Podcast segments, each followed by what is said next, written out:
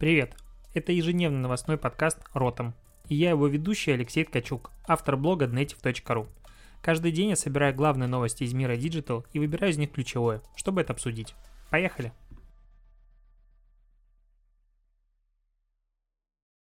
Провитание сябры, это 4 июня. И новость сегодняшнего дня. Новостей сегодня не так много, если честно. По сути, одна из главных новостей, что ВК сегодня выпустил а, конкурента ТикТока. Назовем это так, они не хотят это позиционировать таким образом. ВК выпустил м, отдельный раздел под названием «Клипы», который будет существовать только в мобильной версии, в которой а, из прикольного, ну, понятное дело, это алгоритмическая лента, она строится на интересах. Чем больше ты смотришь, тем лучше алгоритм понимает, чего тебе интересно, чего тебе не интересно.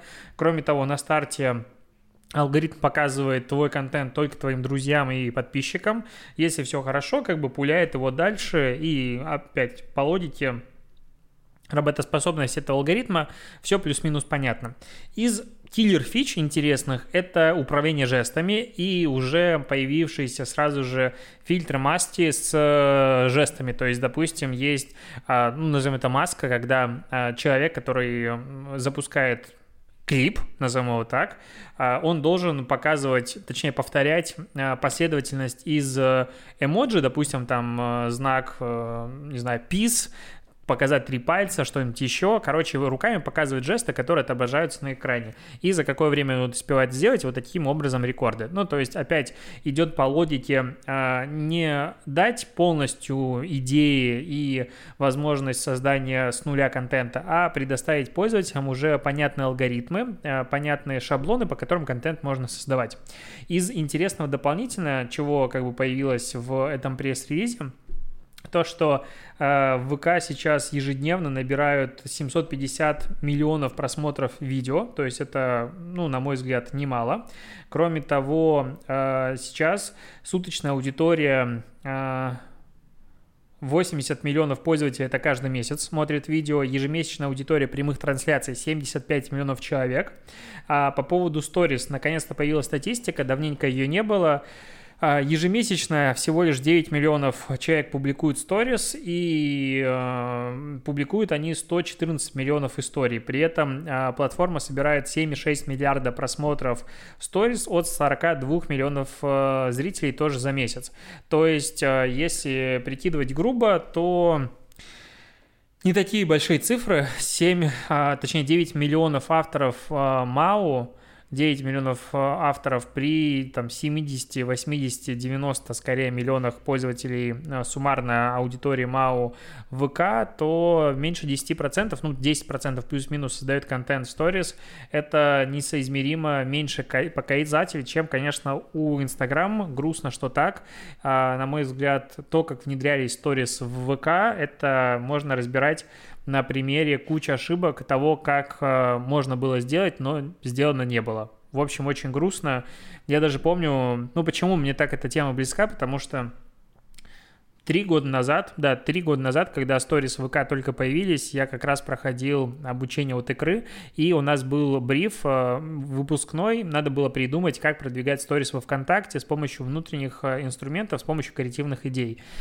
А, я все еще верю в те идеи, которые мы создали. Ну, клиент тогда выбрал нашу э, работу как лучшую, то есть мы получили приз а, и выбор клиента, но ну, больше, ну, мне говорили тогда, что многие из вещей, которые ты предлагаешь, они уже типа в процессе реализации, но по факту ничего подобного не было сделано. Была очень плохая работа с комьюнити, то есть никоим образом не стимулировалось все это дело. И если смотреть, допустим, на то, как делает сейчас TikTok, как он постоянно привлекает каких-то дополнительных звезд, как он постоянно постоянно а, запускает какие-то собственные челленджи, как он делает какие-то спецпроекты с а, чуваками из не ТикТока. Но ВК этого ничего не делал, непонятно почему, хотя вроде бы бюджеты были, людей тоже можно нанять, а, и сторис в ВК не полетели, это уже можно говорить, ну то есть единственный вариант, на мой взгляд, что сторис в ВК взлетят, что и закроют Инстаграм. Я не верю в то, что сторис сейчас в ВК могут полететь, хотя на старте, когда только они появились, и когда только первые а, верифицированные группы и группы с, по-моему, Прометеем получили возможность публиковать сторис. Статистика в них была, ну, мягко говоря, более чем крутая. То есть любой конкурс, когда, ну, а в сторис ВК Э, можно ставить ссылки только на ВК, страницы как бы такая фишка. А когда ты давал ссылки на конкурсы и прочее, люди приходили очень хорошо, то есть просматриваемость была, но, к сожалению, почему-то дальше этого не пошло. Вот сейчас появились клипы с возможностью управлять жестами, с опять ограниченным пулом авторов, то есть сейчас клипы публиковать могут не все, якобы в ближайшее время дадут возможность публиковать им всем, ну посмотрим. А, выглядит пока Пока непонятно, как выглядит, в общем. Не знаю, есть ли перспектива у этого или нет. Очень долго пилился этот отдельный раздел. На мой взгляд, конечно, должны быть перспективы, особенно есть прикольные фичи.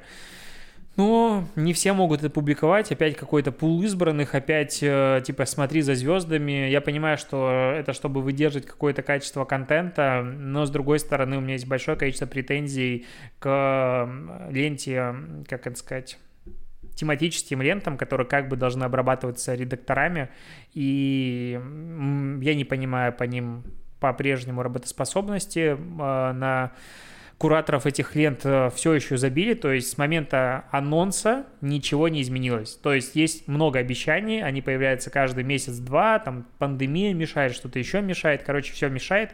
Сейчас шестой месяц уже начался, ничего не изменилось. То есть, на мой взгляд, такие громкие анонсы, которые вот прям масштабно анонсируются, полгода просто ни хрена не делать, ну, может там что-то делается, я не вижу этого визуально, хотя я присутствую в разделе с э, экспертами, я голосую за разные работы и прочее. Я читаю постоянно обещания, ничего не происходит, и это выглядит очень, очень стыдно. Я вот так хочу сказать, мне очень грустно от этого становится. Тот, э, та скорость инноваций, которая происходит в других социальных сетях, она как будто находится за гранью для команды, которая занимается разделом новостей. А, на мой взгляд, как раз-таки в, ну, не в падении, но в намного меньшем интересе к ВК виноваты в первую очередь э, хронологическая лента, которая была долгое время неинтересная, потом алгоритмическая лента, которая опять-таки ничего адекватного контента не подкидывал пользователям. И когда ты видишь 10 репостов подряд одинаковых, ну-ка, что-то я увлекся. Facebook тут начал тестировать инструменты для почтовых рассылок через соцсеть для малого бизнеса. Э, интересно, как на это будет реагировать их партнер MailChimp. Но смысл в том, что сейчас э, появится возможность, это опять-таки ограниченные тесты, и только в Штатах э, компании появится возможность добавлять просто список своих email-адресов э, для рассылки и из ВК все это делать. То есть ВК постепенно, о, не из ВК, а из Фейсбука, прости. А Facebook постепенно превращается опять-таки в такого спрута агрегатора всего маркетинга. То есть э, там сейчас уже CRM-система, насколько я помню, в э, Ads Manager тестируется. В общем, они замыкают на себе всю экосистему, это логично. То есть если ты малый бизнес, Facebook дает тебе все инструменты для работы, причем это бесплатно. Зачем тебе уходить куда-то еще? Веди себе бизнес здесь. Понятное дело, что дальше появятся какие-то комиссии, что-то еще, но глобально их стратегия в данный момент выглядит очень-очень перспективно и мне, по сути, нравится. А, про Telegram новости. Павел а, Дуров сегодня читался, что у Telegram месячная аудитория, насколько я понял, что это месячная аудитория, составляет в России 30 миллионов человек. При этом во второй половине 2019 года у мессенджера было 20 миллионов человек, 22 миллиона российских пользователей. Короче, а, телега растет. В комментариях а, на VC появилось 155 экспертов, которые обсуждают, что а вот у меня есть переписки а, в Telegram, а я вот Telegram зарегистрирован, но там не переписываюсь, а вот у меня там есть друзья, нет, но есть конкретная статистика. То есть, если люди считают, что то, что он есть в Telegram, но туда не заходит, допустим, переписывается в WhatsApp, это не значит, что другие люди поступают поступает так же, он не репрезентативен. Я всегда, у меня немножечко подгорает от таких э, экспертов, и я рад, э, что они не занимаются маркетингом. Точнее, я надеюсь, что они не занимаются маркетингом, потому что уровень аналитики просто дно. Кроме того, Telegram сегодня выкатил кучу новых обновлений, э, связанных в первую очередь с редактором, видеоредактор, фоторедактор. Э, ну, наверное, возможно, через какое-то время мы к этому так привыкнем, что скажем, как мы жили до этого, но сейчас я не совсем понимаю, Зачем редактировать фото и видео в Телеграм? Я, честно, этого никогда не делал. Максимум, что я делал иногда обрезку, все остальное мне было непонятно, потому что я обычно загружаю в Телеграм либо фотографии, пересылаю кому-то просто так, либо редактирую их до этого. Но, опять, я не репрезентативен, я один человек. Интересно, ты пользуешься вообще встроенными функциями э, редактора Telegram, видео, фото? Ну, мне не совсем понятно. Но пусть будет лучше, чем будет, чем не будет. Еще появилась возможность добавлять анимированные стикеры на любую фотку, видео. Дополнительно развивается раздел с гифками. А, и вот раньше мне казалось, типа, зачем раздевать раздел гифками, а сейчас я понимаю, насколько это важно. Иногда надо быстро найти какую-то гифку, а делать себе коллекцию, как бы линотно. Вот, ну, такие как бы минорные обновления. Нельзя сказать, что что-то глобально изменилось, но в любом случае у телеги что-то появляется.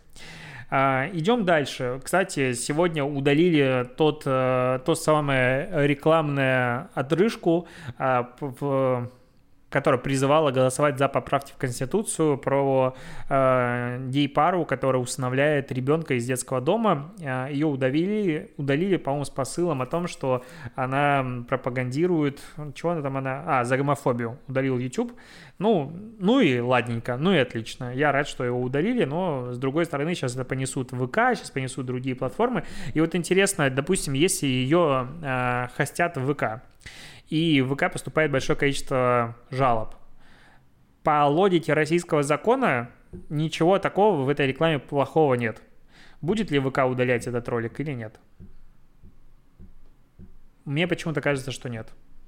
И это грустно. Чего это какой-то меня сегодня грустный подкаст вообще?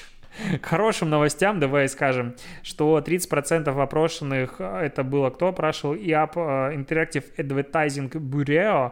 Короче, ребята опросили агентство, и 30% опрошенных заявили о появлении новых бюджетов, связанных с отменой карантина.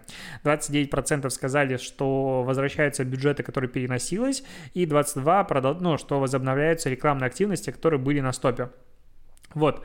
А при этом 44% опрошенных заявили, что их клиенты продолжают придерживаться консервативной позиции замораживать либо переносить бюджеты. Еще 32% сообщили об опрошенных. Что-то процентов, когда наговорил, суммарно очень много. Видимо, люди могли отвечать, выбирать несколько вариантов. Ну, короче, в любом случае понятно, что рекламная отрасль будет э, возвращаться достаточно быстро, то есть это не будет долгая стагнация. А почему? Потому что рынок будет оживать, и понятное дело, что на рынке, когда все типа притормозили бюджеты, будут находиться компании, которые захотят э, реинвестировать Э, деньги в рекламу, чтобы просто занять большую часть рынка, когда другие никаких рекламных активностей не делают. А еще на составе появилась статья Public с Group Russia. Они опубликовали статью с названием «Какими, «Каким будет брендинг в посткоронавирусную эпоху». Я сколько не пытался найти какую-то связь с посткоронавирусной эпохой и теми брендинговыми шагами, не нашел. Вообще никакого. Типа вот логотипы становятся проще в начертании, монохромнее, перестают быть статичными. Поэтому теперь можно будет не, не а, придерживаться охранного поля вокруг логотипа и по-разному его использовать. И приводится пример, где Nike обрезает в рекламе свой логотип, типа он и так узнаваемый, но он такой большой в части этого визуала, что он обрезается. А, или типа BMW, что сделал ну, вот BMW изменил же логотип, теперь перестал быть объемным, и теперь он прозрачный. А, то же самое Facebook, типа, изменил, стал каким-то многоцветным и так далее. E-commerce, ну, допустим, вот эти вот тренды мы проговорим, какое отношение имеет здесь коронавирусная эпоха.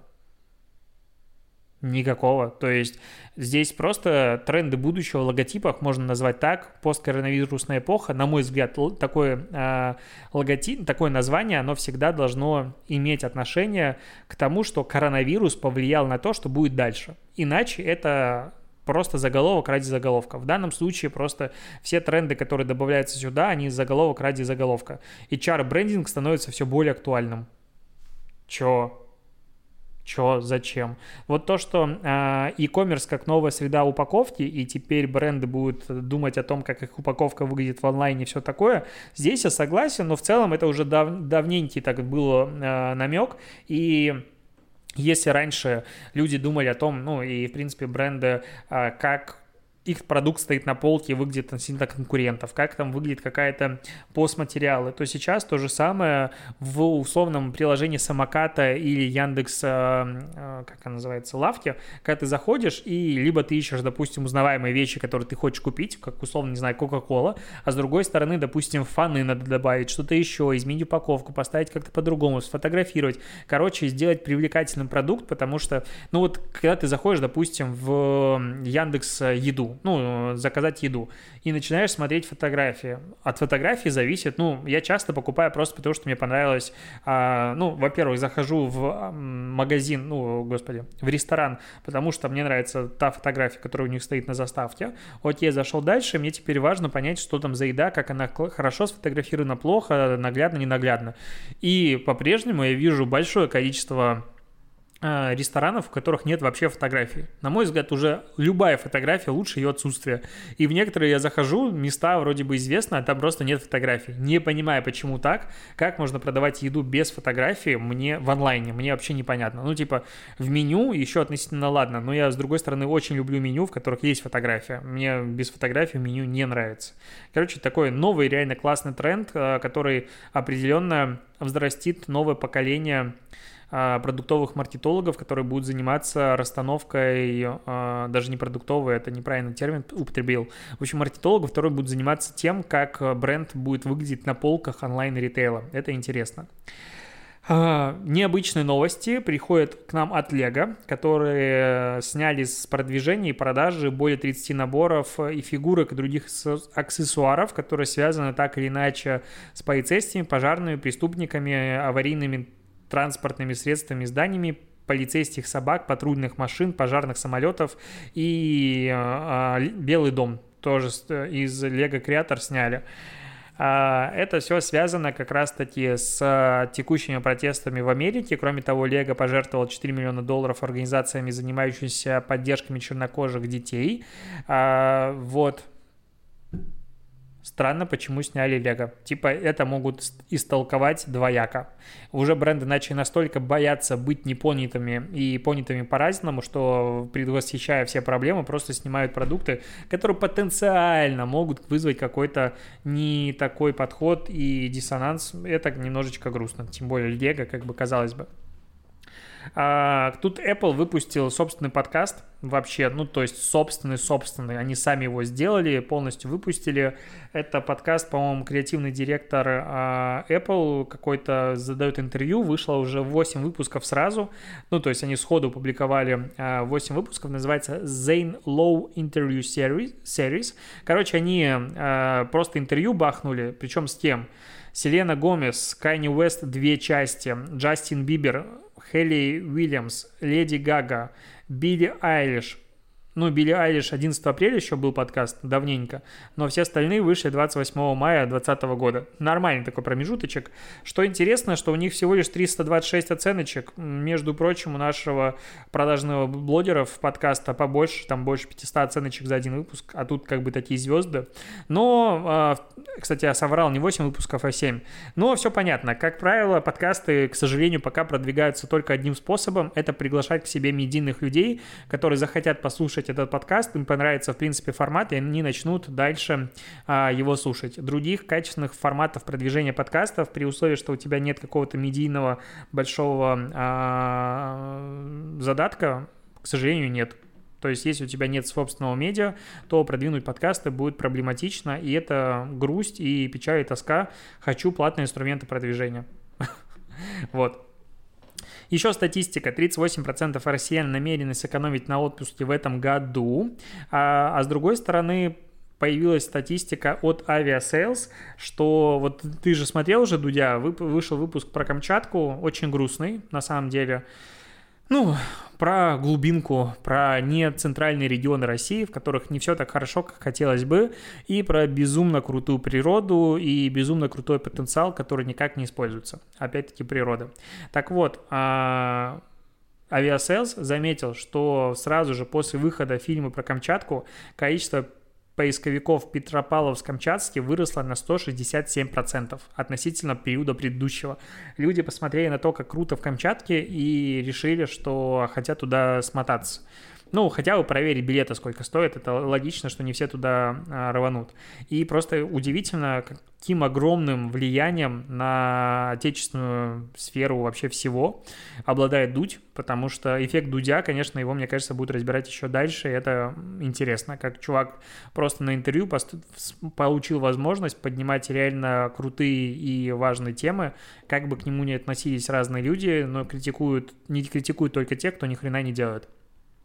Еще интересно, что Антон Птушкин, это тоже, кстати, очень крутой э, travel-блогер, он бывший ведущий «Орла и решки», и, на мой взгляд, после того, как он ушел из «Орла и решки», он смог раскрыться по-настоящему, потому что те ролики, которые он делает, это просто восторг. Если ты вдруг не смотрел, просто тебя заведую, потому что можно посмотреть.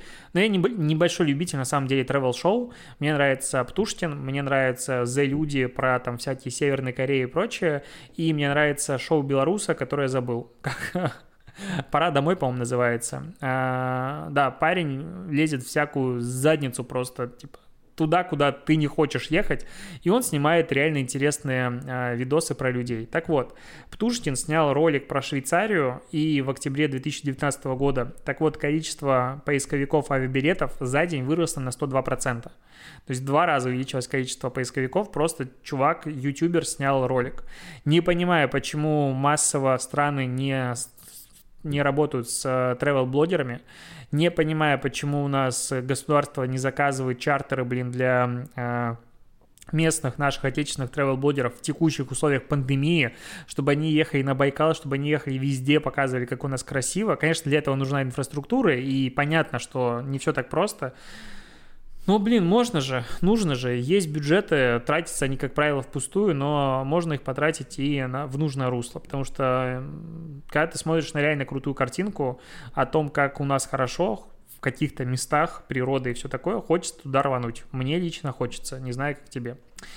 Вот, на этом, я думаю, буду заканчивать, потому что новости на сегодня закончились. Спасибо, что дослушал. Услышимся, увидимся с тобой завтра. Пока.